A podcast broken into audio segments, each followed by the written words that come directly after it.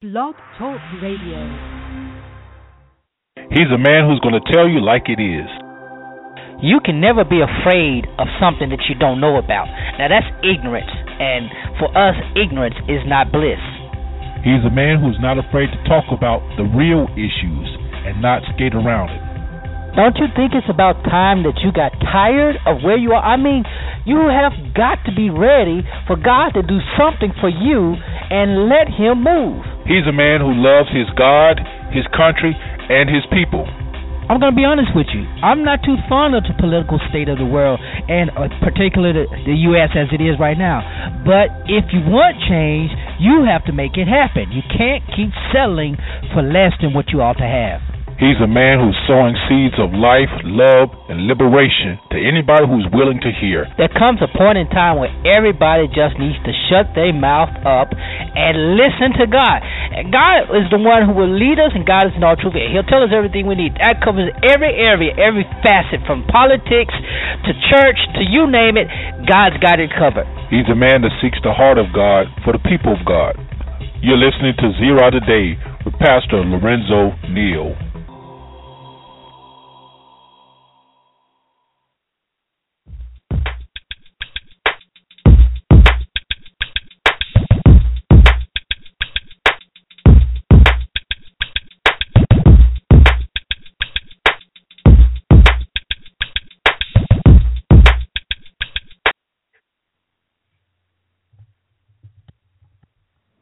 Good morning and welcome to Zero Today. I am your humble host, Pastor Lorenzo Neal, hailing from Cajun Land, USA, here to present you with seeds of wisdom, insight, empowerment, and liberation. We're promoting a knowledge that is engaging and transforming.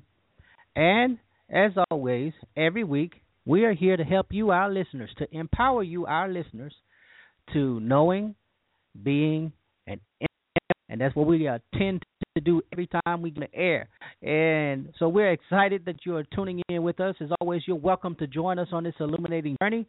There's several ways you can do it. The primary way, if you want to get your thoughts, insights, uh, uh, dialogue in live on the air, you can do so by calling 347 237 5230. That is the number to call to get that that thoughts out in the open. Everything's out in the open. That's what you can do. you you call that number three four seven two three seven five two three zero. That's the number to call. Also, you can follow us on our Facebook the Zero Network on Facebook. Go to that page, like that page, and you can catch up on all kinds of broadcasts. You can also share your insight and uh, commentary there on the page under under the uh, show link wherever you want to do you can do that. Also follow us on twitter. The show twitter uh, handle is at zero radio and my personal handle is at prophesy on twitter so follow us there. We're trying to trying to do that. Also we're on periscope now at prophesy 4 on periscope so you can see the uh, something like a live stream of the show um, uh, I'm having problems with the Periscope. I'm trying to get it up later on. Uh, I'm not good at multitasking. I've been doing quite a few things. anyway, uh, so you can follow us. Uh, uh, hit me up on my email, Pastor Lorenzo Neal at gmail.com. That's the uh, email if you want to follow us. Uh, also, like I said, um, uh, we are on Facebook. And go to the show page. That's blogtalkradio.com slash zero today and subscribe and like the show. Follow the show. You get updates and all kinds of things we try to do. You also see some of the shows that we are following, so you can see a variety, have a, a great, great variety of things that we do. And as always, we invite you, I invite you to go visit my personal blog, uh, lorenzotneal.com. Every now and then, I, I may post some interesting stuff, uh, stuff, uh, article here or there, things I come across in the WordPress uh, feed. Uh, you know, just it's a lot of stuff. You know, not always my my uh, own writing, but we do that. So those are some of the ways that you can get involved with us here on Zero today. And again, it is a wonderful fall day, the last day of September. And I'm excited. I don't know if you're excited, but I'm excited. And everything is well. But uh, we're going to be talking a little bit about uh, the Pope's visit. We're going to recap some of the things that he did while he was there, and uh, some of the words that he spoke, uh, both to the UN, to the Congress, and through uh, through his homilies at the mass that he uh, that he um, presided over. And we're going to also talk about this little thing that kind of slipped up on a lot of people. It was supposed to be the world again. yes, that's right. You heard me. This last few days of September was supposed to be the culminating event, either leading to the rapture or end time level event. Uh, uh, in yeah. we're going to help you as a believer. If you're a Christian believer, we're going to help you understand. Uh, we know about Bible prophecy, but you know we we're not Bible prophecy scholars. We're not trying to do any of that, but just to arm you with knowledge of what if it should come. How should what should you do? How should you be prepared for Christ's coming? And it's simple. We'll talk about that. Uh, but before we get into all of that, of course, we want to get go to the Lord in prayer. So let's do that, and then we'll get into some of the headlines of the day. Father, we just want to say thank you for your, your today, for your grace and your mercy. Thank you for your loving kindness that's better than life. Thank you for bringing us to the end of the month of September, another day of mercies and compassions. Now, God, as we go into the broadcast, let the words of our mouth and the meditations of our heart be acceptable in your sight. Our strength and our Redeemer, we pray. Amen. So there's a lot uh, going on in the headlines, and I just want to uh, get a few of the headlines that's, that's been going on. Uh, on Monday, this this one thing caught my, caught my attention. On Monday, uh, presidential Republican presidential candidate Donald Trump, who is uh, the lead, uh, the front runner right now. That may change over time. You know, the primary season really hasn't begun, um, but he's the lead as far as polls and getting all the media attention on this past Monday, he met with several influential charismatic Christians, mostly, uh, mostly persons on the Trinity Broadcasting Network. Um, he met with some of their uh, on-air personalities, and you know some of their some of their um, show hosts, and they met in one of his private buildings in New York on Monday. And um, one of my uh, acquaintances here from the city of Jackson who hosts the local TBN uh, affiliate was up there and he got a chance to meet uh, Mr. Trump and several other uh, pastors and and uh, he he hasn't really shared his experience. Hopefully, we can get on get him on, and maybe he'll share some of the experiences that he had while up there. But it was very very wonderful thing uh, from what he shared, very insightful and um, uh, the takeaway that most of them says that Trump is he's honest in his faith, whatever that faith is. He he has said that he is a Christian, uh, but you know he's made some controversial statements about Christianity. He, once he did say that he does not uh, ask for forgiveness. You know, he he doesn't believe uh, or he will not ask for forgiveness that's just one thing he you know, he describes. He believes that if you make a mistake, you own up to it, and you know, you know, dust off and go forward. And in some ways, that's a good that's a good philosophy. You know, I'm sure it's a very workable philosophy in the business world. You know, how it applies to Christianity is a different thing. You know, but hey, you know, he's not a Bible thumping, scripture quoting, uh, evangelical person, which you know which has him yeah while there are these you know these great a lot of the white evangelical Christians are supporting him over Mike Huckabee, over Ted Cruz, uh, because these two guys are the most outspoken when it comes to uh, Christianity. Jeb Bush, although he's a Christian, um, he's not outspoken about his faith. You know, his brother won the 2000 election, uh, largely because he publicly acknowledged that he was a born again Christian, and that rallied that that wing, uh, the, the Republican Party, that pushed him over the edge, and he he got their support uh, for two terms, and he introduced you know uh, George W. Bush introduced what he called compassionate conservatism, and I, I, you know, I bought into that. I was one of those who, uh, when he rolled out his faith-based initiative, I was one of the pastors who uh, promoted it and helped other pastors engage and, you know, get necessary resources. You know, I don't know how it's worked, but yeah, it's still going on. So there's there's that that is that, and uh, so he met with these um, he met with these pastors, and one pastor was there that was Bishop Clarence McClendon. Of course, you're probably familiar with him from the Preachers of L.A. Uh, television series on Oxygen. And he met, and you know, um, Paula White was one of the persons who met. Uh, there was a Jewish rabbi there who also Trump met and gave him an Abrahamic blessing.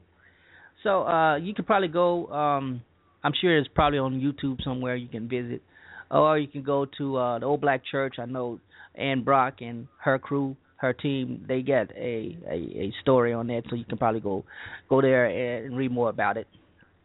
But it's just interesting, you know, uh, the evangelical church, Christian church in the United States is has become a very very influential party, and Republican candidates know they can't go anywhere without anywhere uh, too far without courting them. Of course, Rick Perry did that, and Scott Walker he attempted to do that, but you know, again, uh, they didn't go anywhere with them. So it is what it is, and and you have we'll just see how how this comes out. You know, uh, I'm I'm not sure if they're endorsing him or his run or anything like that, but at least he, he's trying to appeal to that to that segment. And and it's interesting he didn't reach out to the southern baptist convention or or the typical evangelical christian you know he reached out to ones that i he knew to be as far more fluent influential uh you know the television industry you know the entertain the christian entertainment. And he didn't go to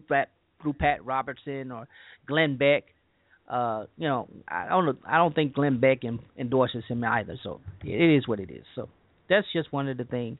Uh, so it's going to be interesting how that turns out.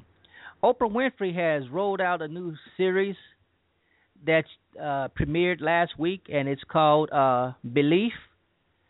Uh, and I am fully convinced that Oprah Winfrey is not a Christian and not that it really matters to a lot of people. You know, inspiration is inspiration to some, but uh, you know, she has a she did have a Christian background, and but now she's more of a universalist. All paths lead to God, and there's infinite spirit and power within all of us to create our own destiny, and uh, more along the new thought you know, new age kind of thing, just embracing it. But uh, this new series covers the gamut of all spiritual experience from Hindu to Christianity, uh, all facets of it. I think they'll be exploring mostly, uh, uh, uh, you know, the more liberal, progressive ends of that. And it's just interesting, you know. And I said this before, and I'll say it again. Uh, I believe that networks like hers own and shows that she promotes are really pushing uh, the secular agenda, and the secular agenda is simply to um, not make anyone feel excluded. Everybody should be the same. Everybody should feel the same. Everybody should be happy wherever they are. And mean old Christians need to stop trying to promote their way and let everybody find their own way. And that sounds good, but you know, those of us who adhere to Scripture, we know that ain't right. But it is what it is. We'll we'll talk about that a little bit later. But uh, that's some. Uh, it, it's kind of interesting because you know, I'm I'm not sure if you guys know Rob Bell, who was a pastor. He was a very influential pastor at one time uh, in the emergent church, as it was known then. Uh, he's the author of um, what is that book on love? I can't think of it. I have a copy of it somewhere. Uh, but that book, his la- one of his latest books. Uh, golly, can't think of it right now. But in that book, he kind of goes into his idea of you know uh, universal love. You know, loves everyone. You know, there's no hell for anybody. And again, you know, sounding off that Carlton Pearson idea, not quite inclusion. Uh, he didn't go that far. He still proclaims himself to be a Christian, uh, but he he he again has become more uh, of a universalist, uh, not quite a Unitarian, but a universalist. But anyway, he had a, a talk show or something.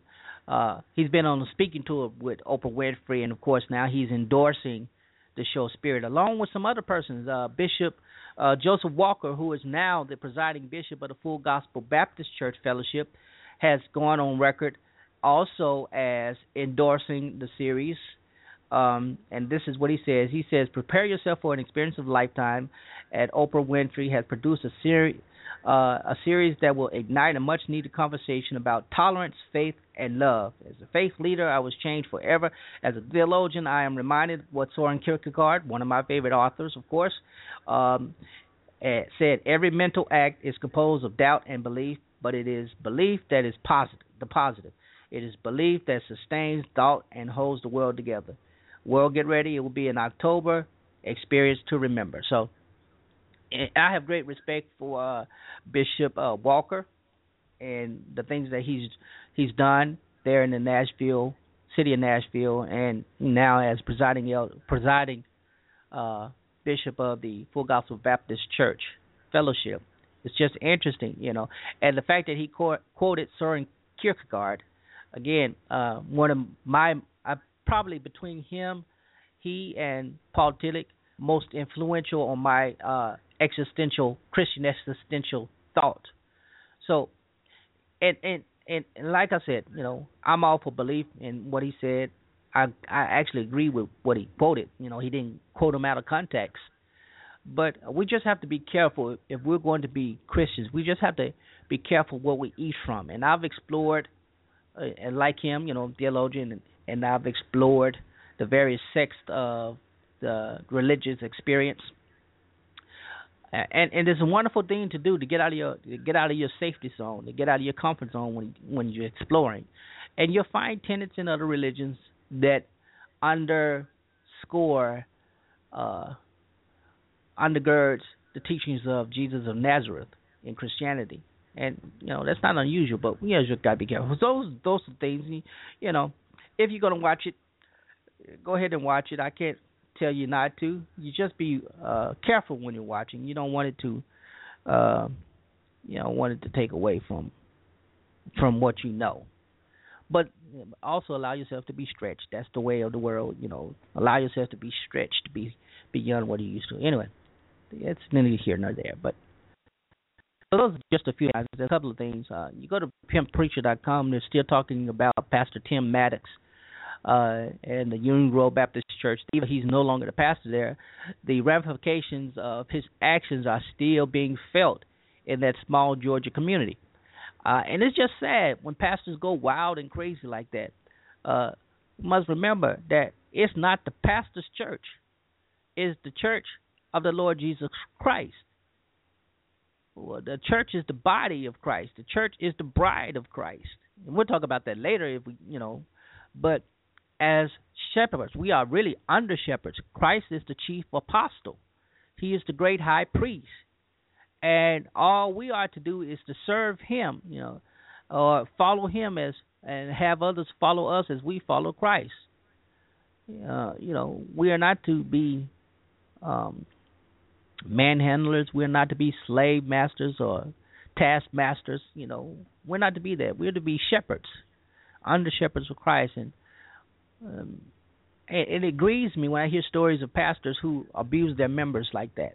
And I'm not just talking about, you know, there that that's an extreme extreme one. But how many times have you gone to a church and you get up there and you're ready to hear a word from the Lord, and the pastor takes out his anger against some member in his sermon. And he doesn't name the person, but you could tell that that that sermon is directed toward an individual. And I've been in services like that. I tell you, it grieves me when pastors do that. whenever I have an issue, and I know I'm, I'm going a little bit over time, but whenever I have an issue with a with a member, I talk to him. I do not take it out from the pulpit to exert my authority and let them know that I'm the boss.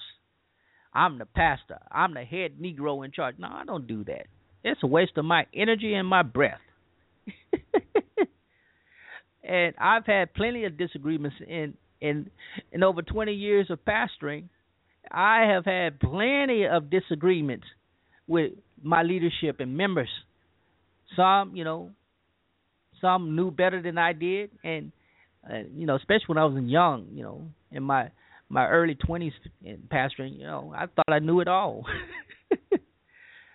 uh, but you know, there have been moments when I was wrong, and there would have been moments when the member was wrong. Now, you know, I have a well balanced approach, and I try to be approachable to my members. I try to let them know that you know, if you think I have said or done something wrong, come to me, and I promise not to blast you, put you on blast from the pulpit. You know that that that doesn't need to be done, but we will definitely pray and seek the Lord to see how uh, resolution can best become in a loving way.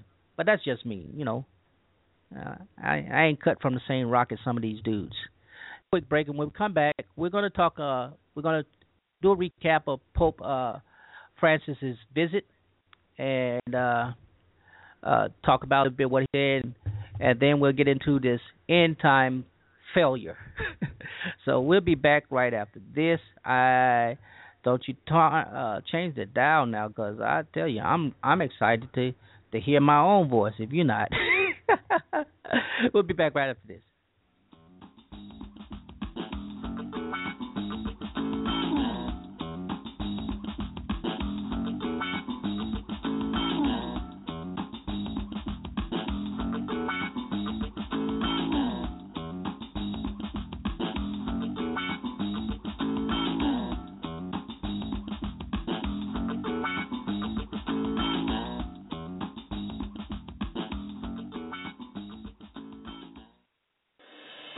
Jackson State University is not just another university. It's a community. It's a family. And that's not all. Jackson State University is a national leader in biomedical research and development. With world-class science, math, engineering, and technology departments. At Jackson State University, we're leading the way in technology and innovation. One Jackson State University, changing lives one student at a time.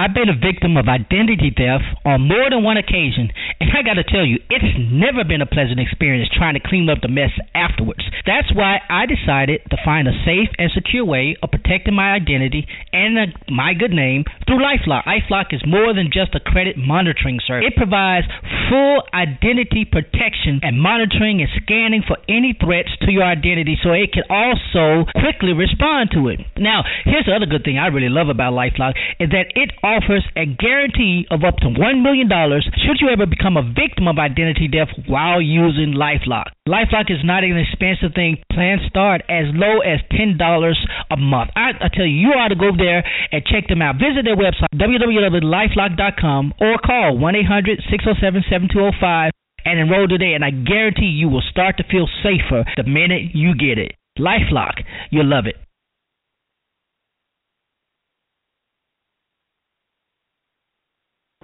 At Farmers, we make you smarter about insurance because what you don't know can hurt you. What if you didn't know that posting your travel plans online may attract burglars? Off to Hawaii. What if you didn't know that as the price of gold rises, so should the coverage on your jewelry? Ah. What if you didn't know that kitty litter can help you out of a slippery situation? The more you know, the better you can plan for what's ahead. Talk to farmers and get smarter about your insurance. We are farmers. Bum, bum, bum, bum, bum.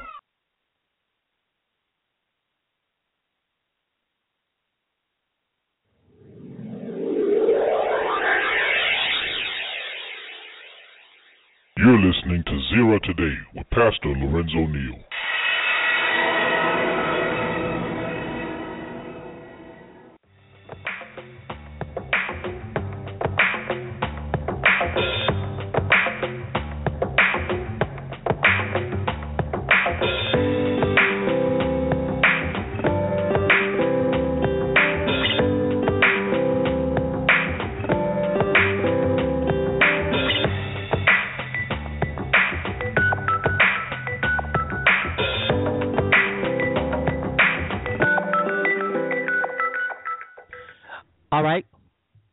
To Zero Today. I again am your humble host, Pastor Lorenzo Neal, and you know what? I'm excited.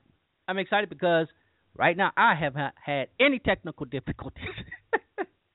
no, I'm glad. I'm, I'm, just kidding. Welcome back to the show. Uh, as promised, we uh, we're getting into this uh, recap of Pope Francis's visit to the states, and we invite you to come in and share your thoughts, whatever you thought. If you caught any of its visit, uh, if you watch CNN, MSN, BC, or uh, Fox News, I mean that's all they streamed every day, all day, from Wednesday.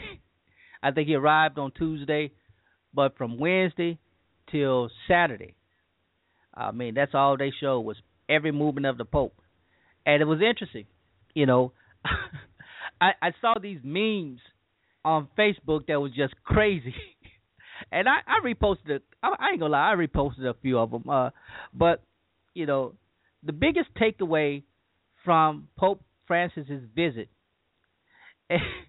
was the fact that uh, he was riding in a Chrysler Fiat,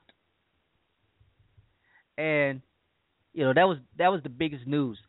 Uh, he he he he rode in a, a very you know very econom- economical vehicle because his whole emphasis is been one has been one since he was elected to the papacy has been one of simplicity.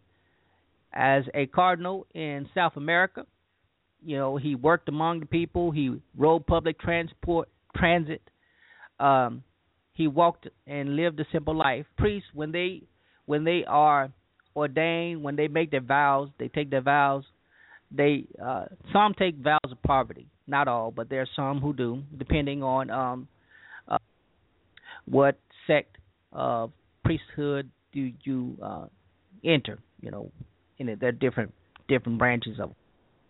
But he's a Jesuit priest. Priests are known for uh, their social activism, social engagement, and so he's taken he you know he's taken his his uh, vocation seriously, and he he he's keeping it simple. He so much so that the usual pomp and circumstance that goes with uh, the Pope, he he you know he he he tolerates it, but you know he tries tries to limit it, and it was very noticeable during his visit here to the states. Um, he wears regular walking shoes instead of the red, uh, traditional papal red shoes. Um, he um, he doesn't live in the papal apartment. Well, he lives in the complex, but he doesn't live in the the room. He, uh, you know, he he lives in simplicity.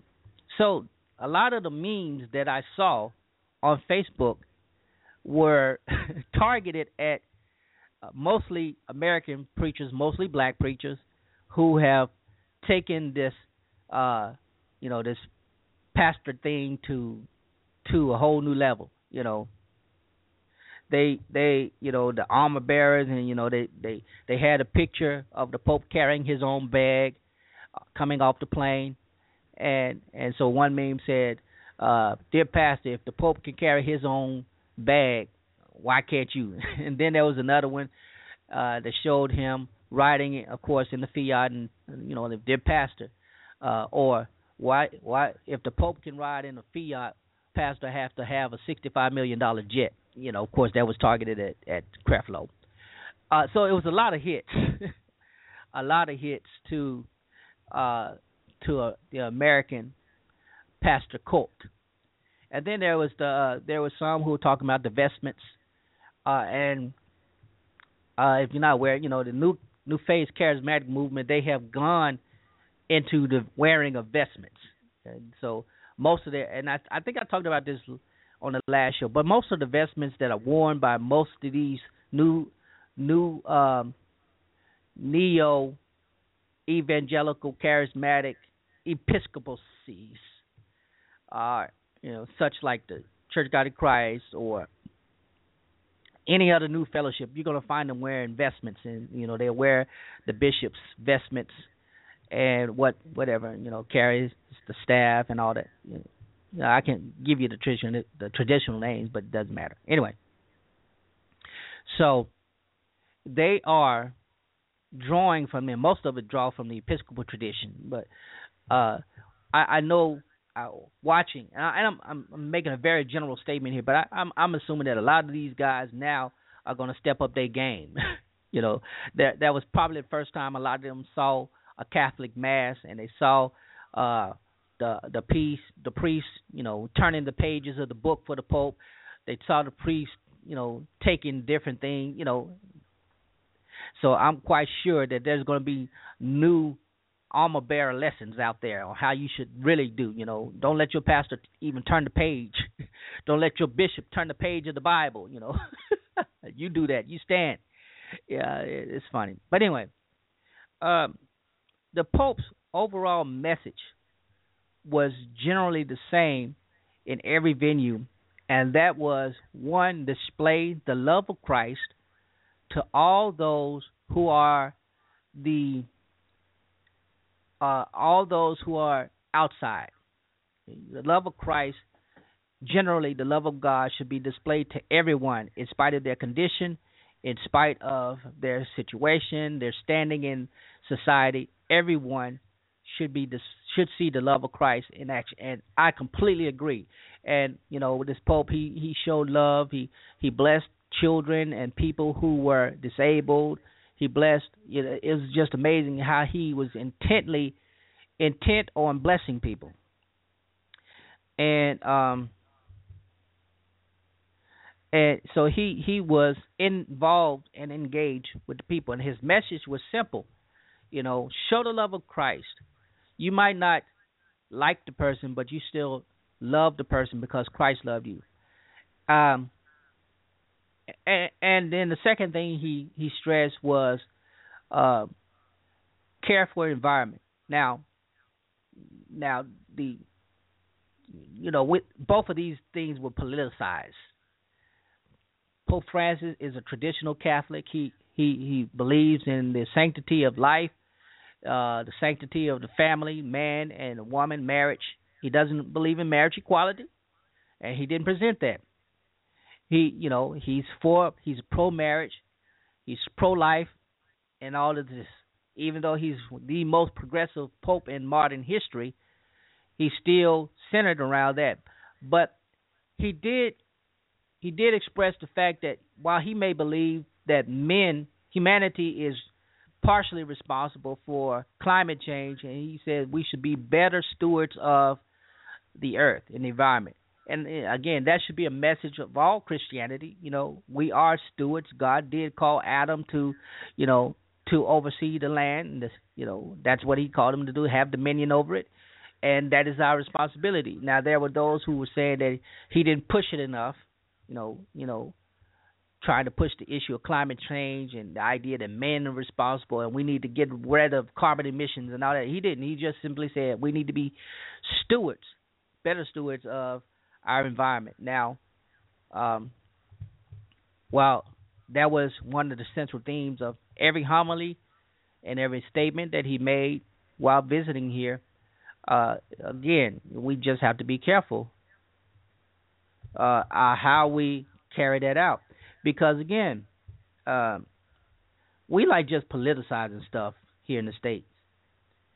Uh, you know, we we just like taking on an issue and just saying it's wrong, whether it, it you know there may be facets of it wrong. We're just going to do away with it altogether. So we just need to do a better job of taking in the Pope's message. Now, there was one controversial statement that I have seen and heard uh, regurgitated, and I did not hear this one, but uh, there there are people who are saying that Pope Francis said that uh, Jesus failed uh, on the cross, and I don't I don't know where that came from, and I've been trying to research it. A lot of people have been taking snippets snippets of uh, sound bites, but uh, it was unclear to me in the sound bites that I heard if that was what he actually said. But it's been floating around. It's gone viral on on the internet, and like I said, I I don't know if he said it or not. I can't validate it, verify it, but uh, he's a Jesuit pope. I doubt very seriously if he said that uh, um, that the pope Jesus failed on the cross, but uh, that was some people's means of attacking him again. And I was having a conversation with a couple of people that was like, "Well, you know, the Pope is the Antichrist," and I said, "Well, you, you, know, they've been saying that for centuries. You know, even Martin Luther, Martin Luther, the great reformer, uh, said that of the Pope of his time, and um, the Church was the beast, and you know that's just been regurgitated for the last centuries. You know, and and people are, are, are treating that as new revelation, something like that, and if we go by, yeah, that, well, let me move on. This is my takeaway from what I heard, and I listened to a lot of the homilies that he did. I listened really to the one he did at uh, the cathedral in Philadelphia. It was probably one of the better homilies that I heard him do, and I've heard a lot of his homilies over the last year and a half, but that one was very poignant and direct, and I took away from it a lot. I think this pope has the heart of the people, and now there are some who are saying this he's going to be the last Roman Catholic pope, and you know he's going to bring, usher in the end times. Of, but that that's neither here nor there. And I might as well just you know, I I I I I've been to Roman Catholic Church. I've I've been there, you know, uh, for funerals, for services, and our Methodists and our our services, our liturgy, our worship order worship is not much different. You know, it's been adapted, it's been modernized, um, and while we say we talk, they sing a lot of the things that we talk, but it's still integrated into our order of service. And so, um, I, I really appreciated the fact that introduced to the pageantry of the church. I love the pageantry of the church when I was in college, I used to play for all the some of the high feasts, high services, you know, during uh, the mass. Uh, and I had to learn, uh, being a music major, I literally had to le- learn the entire entirety of the mass. I mean, the order, the Kyrie, uh, eleison, all that stuff. Man, it was crazy, and I learned it backwards and forward, and I we learned Gregorian chants. We learned, and it, it's a rich history. And I know I'm getting off on a tangent just a little bit, but I just, you know, eh, there's this argument about secular music and gospel music and you know the world coming in the church and i, I have to remind people that you know this is a centuries old argument. And uh as far back as the renaissance as far back as the middle ages you know church musicians were you know secular musicians were hired by the church. The popes and the bishops and the cardinals they were powerful rulers. You know they they weren't just they they were not just holy men. They were literally political figures who who amassed wealth and were able to support the arts you know it was the church who supported Michelangelo and all the greats of the Renaissance you know it was the it was the the church who supported Leonardo da Vinci, and it was the church who was trying to put him out. You know, when he didn't go with their way, it was the church who controlled all of this stuff. Um, but the pomp and the circumstance, we see it in our in our in our church every now and then. But I, I thought it was a good thing.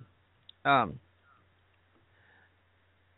what I also what I also really admired is that there were a lot of non-Catholics and non-believers. You know, a lot a lot of atheists and agnostics they admire this pope.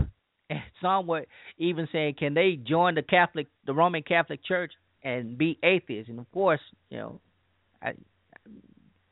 It depends. anyway, uh, they were they were impressed by the humanity he displayed, the love for humanity that he, that he displayed, and to them, you know, he he he he was the emblem of a secularized church.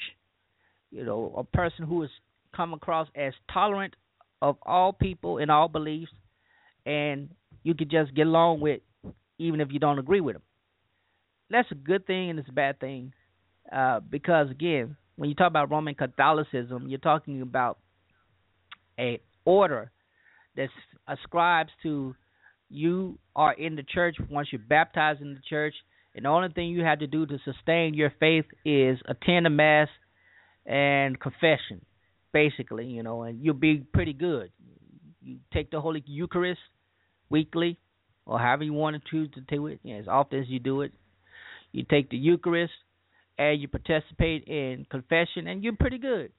You know, no other things required. You know, and of course, those of us who are evangelical, we ascribe to the faith that no, you must believe in your heart, confess you with your mouth that God raised Jesus of Nazareth from the dead, and that He is the firstborn among many brethren. He is the great high priest. He is the chief apostle of our faith. He is our advocate, and He is all of that, and that He is coming again, and that while many admire Him as admire the Pope as the vicar of Christ, we are all uh, we ascribe to the idea of the priesthood of all believers. So everybody is the priest for their own life.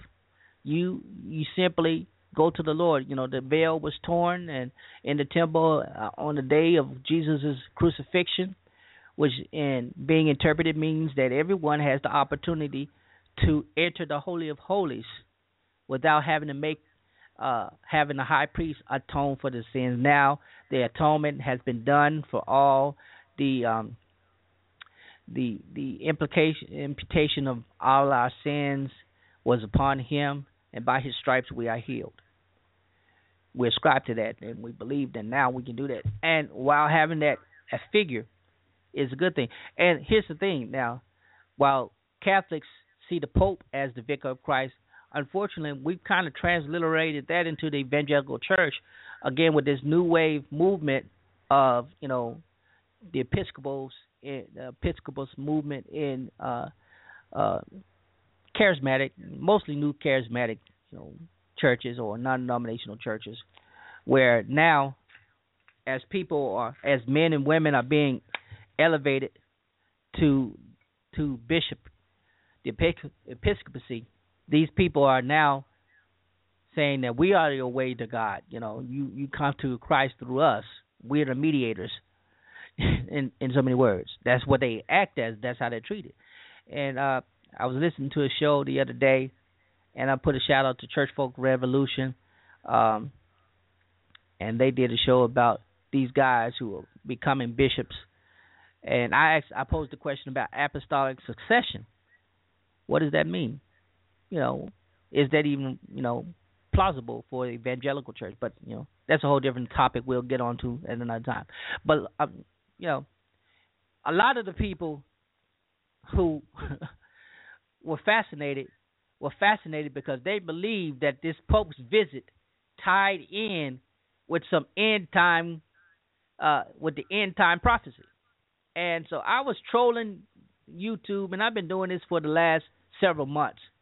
Uh, earlier this year, I came across um, came across a YouTube page that that said that uh, this year, 2015, would be the year of a lot of craziness, and it would ultimately lead to the end time. It would ultimately lead to the rapture and Christ coming again.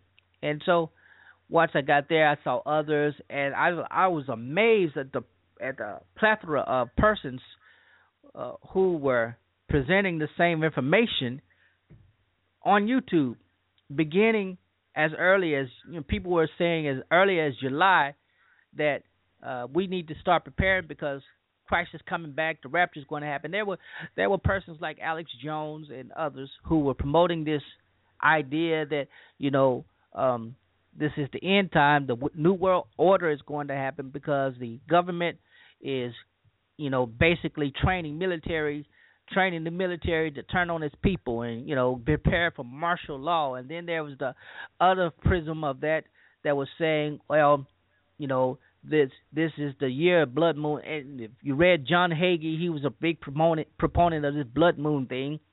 And uh Perry Stone another one of the blood moon and the end time prophecy and the timelines and things like this. I mean they were just it was just it was overwhelming because so many people were saying similar things that this is it. The signs of the time are lining up. Everything is coming in order. It's this is it. It is about to happen. What is about to happen? The rapture, an extinction level event, the coming of the Christ, the leading of the new world order, all kinds of craziness. That's that's what they were presenting. This is what people were saying, and so many people were were getting on their YouTube channels. But one person in particular, uh, a YouTuber by the name of Renee M, and she presented this thing called um, the End Time Prophecy Puzzle or something like that on YouTube. You can go there and just Google Renee M or End Time Prophecy Puzzle. And she presented, I mean, she was the one that a lot of people were drawing this um, idea that the end of September 2015 would be the significant life changing event for the world. She went so far as to say it is possible that the rapture would happen. And I tried to get some little clips uh, from her show, uh, but I guess there was some, you know, uh, YouTube is cracking down on um, on um, copyright issues and stuff like that. So some of the things I just could not could not do. I usually be able to get you know sound bites, but I wasn't able to do it this time. But there was some there this you know September the twenty third, twenty fourth, twenty eighth, uh, lined up with Jewish festivals. Uh, first you had the Yom Kippur, well Rosh Hashanah, which is the Jewish New Year, and then you had Yom Kippur, which is the Jewish Day of Atonement and repentance. Ten days before that, you know that those are ten days of repentance, and then the very next week, uh, uh, this week was the uh, feast of tabernacles, and that coincided with uh, the uh, blue moon, the red blood, the blood moon eclipse, and so this was supposed to be a culminating list of events that was going to eventually lead to some some something phenomenal. And so a lot of them have have had to kind of you know step back, but they you know they were pushing this for months and I was watching these things like okay, and you know, a lot of them were very convincing. You know, I was like okay, and then listening to some of the messages of the Pope, presenting this idea of a universal church, even though he never did say it. The idea that this pope is universally accepted uh, is one of the things also.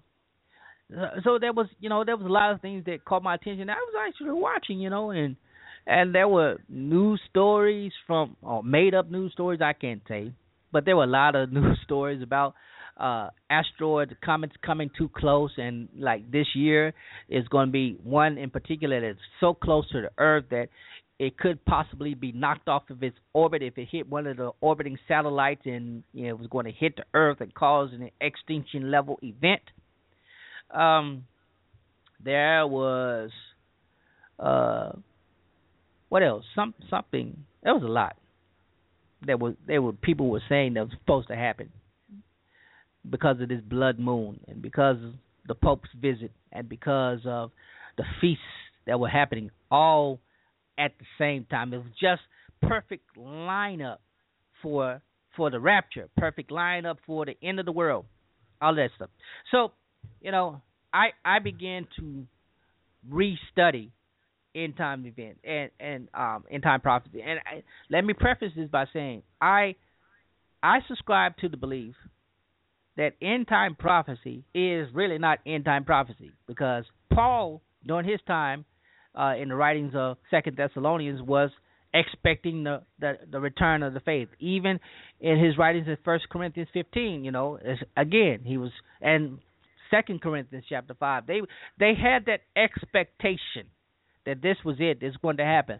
And then you had the, uh, the author of the Revelation, not Revelations, uh, but uh, the author of the Revelation, believed to be John, who was exiled on the Isle of Patmos at the time, and a lot of what he wrote, you know, with the four horsemen, with the dragon and all of that stuff. You know, a lot of people scared to read that because you know it supposedly deal with end time events. But as more and more scholars on you know it, you know they research and they they've come up with various devi- deviations of what it is.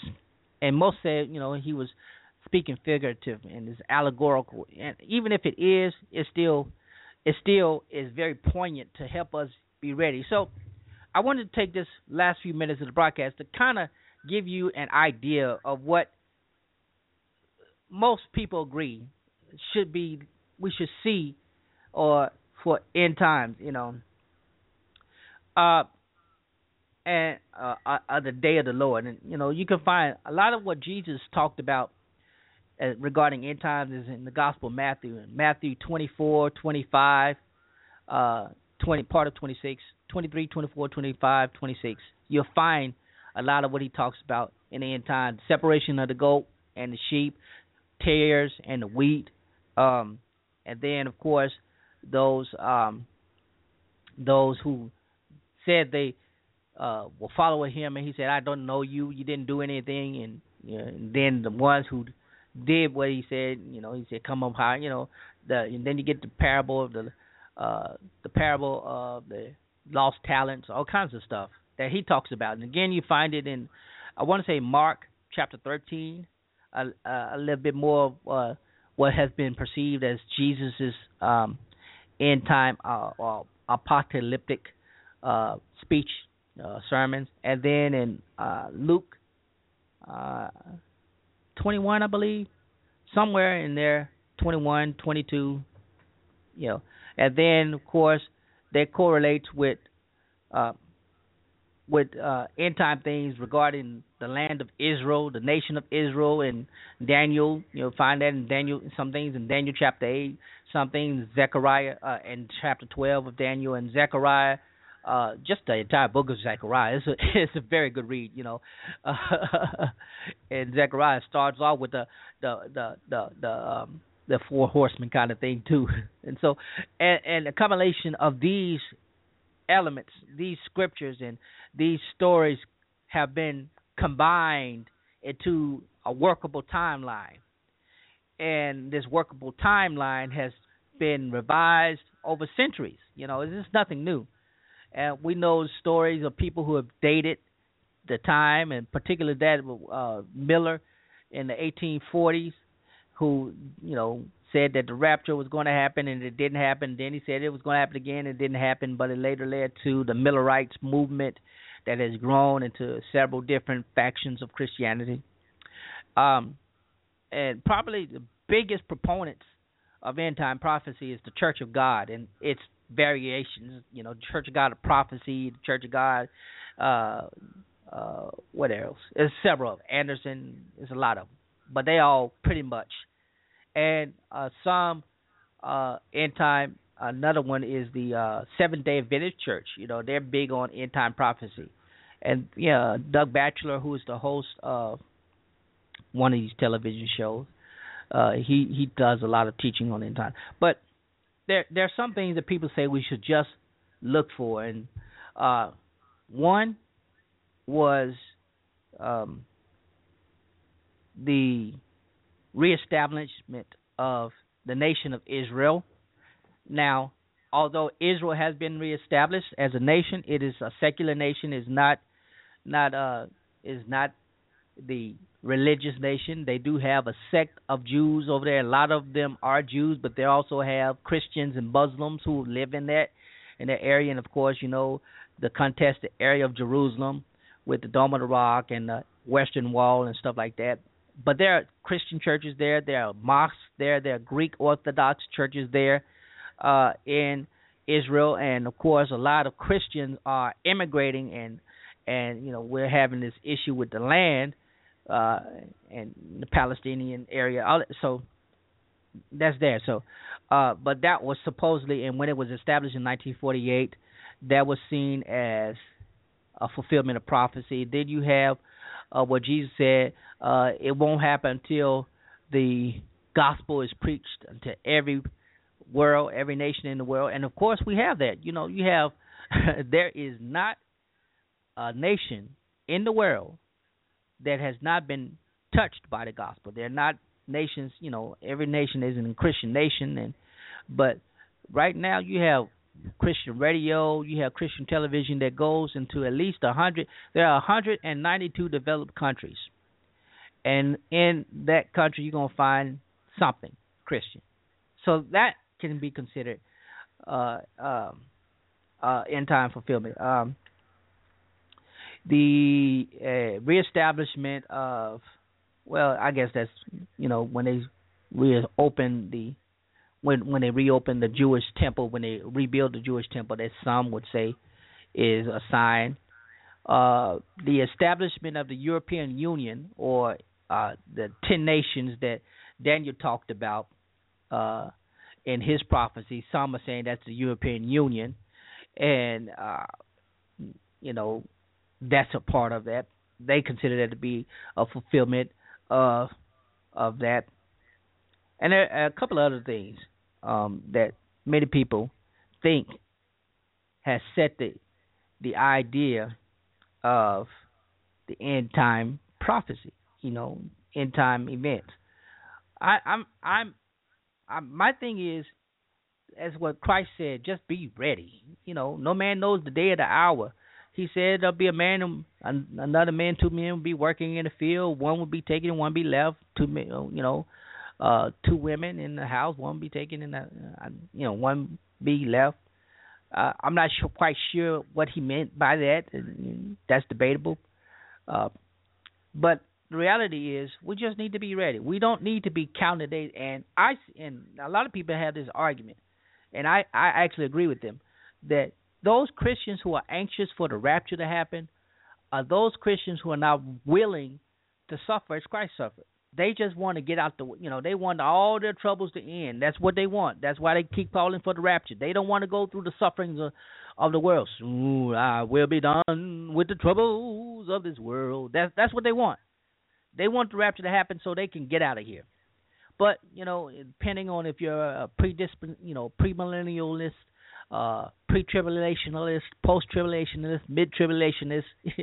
that it, it, that depends. You know, if you believe that you're gonna be caught out of here before the tribulation, you believe you're gonna be caught out here in the middle of the tribulation, then seven years, or after the tribulation, then seven years, then there's the you know the millennial reign with Christ. Then he comes back, and the devil, you know, he you know puts the devil out. Then he lets the devil out again. You know, it's crazy. I just want to be ready when it happens, if it happens not to doubt it. You know, uh, the concept of the rapture itself, uh, the word rapture is never is not in the Bible. The concept is presented in a couple in several scriptures, particularly that in Second Thessalonians and First Corinthians fifteen, uh, where we are caught up. You know, we shall not all sleep; we shall all be changed. Ninety seconds. So that that's that's how it is. You know, I'm coming up to my end. I might go over a little bit. I don't know, but anyway, I said all that to say that we we need to be careful where we get our information from. And, you know, we need to stick to the word. We need to be fed by the Holy Spirit. The Holy Spirit is the one who teaches us. He'll lead us in the way we should go, and um, we don't have to worry about that. But we just need to be more careful and be ready. That's the biggest message. Be ready. seconds. If the Lord has called you, uh, don't worry about you know, he is faithful and just who has called you, and he will do what he said. That's what Scripture says. So that's what we'll do. Beloved, I just want to thank you for sharing with me. I won't be on the air next week. We'll probably come on uh, next Wednesday. We'll probably try to get on next Thursday if the Lord allows. But again, happy end day of September. Happy beginning of Libra season, and uh, and everything goes well. The Lord bless you and keep you. This is Pastor Lorenzo Neal. I'm going to get out of this place and you guys have a wonderful Wednesday, a wonderful Wednesday, and a wonderful last day of the year. This is Pastor Neal, and I am out.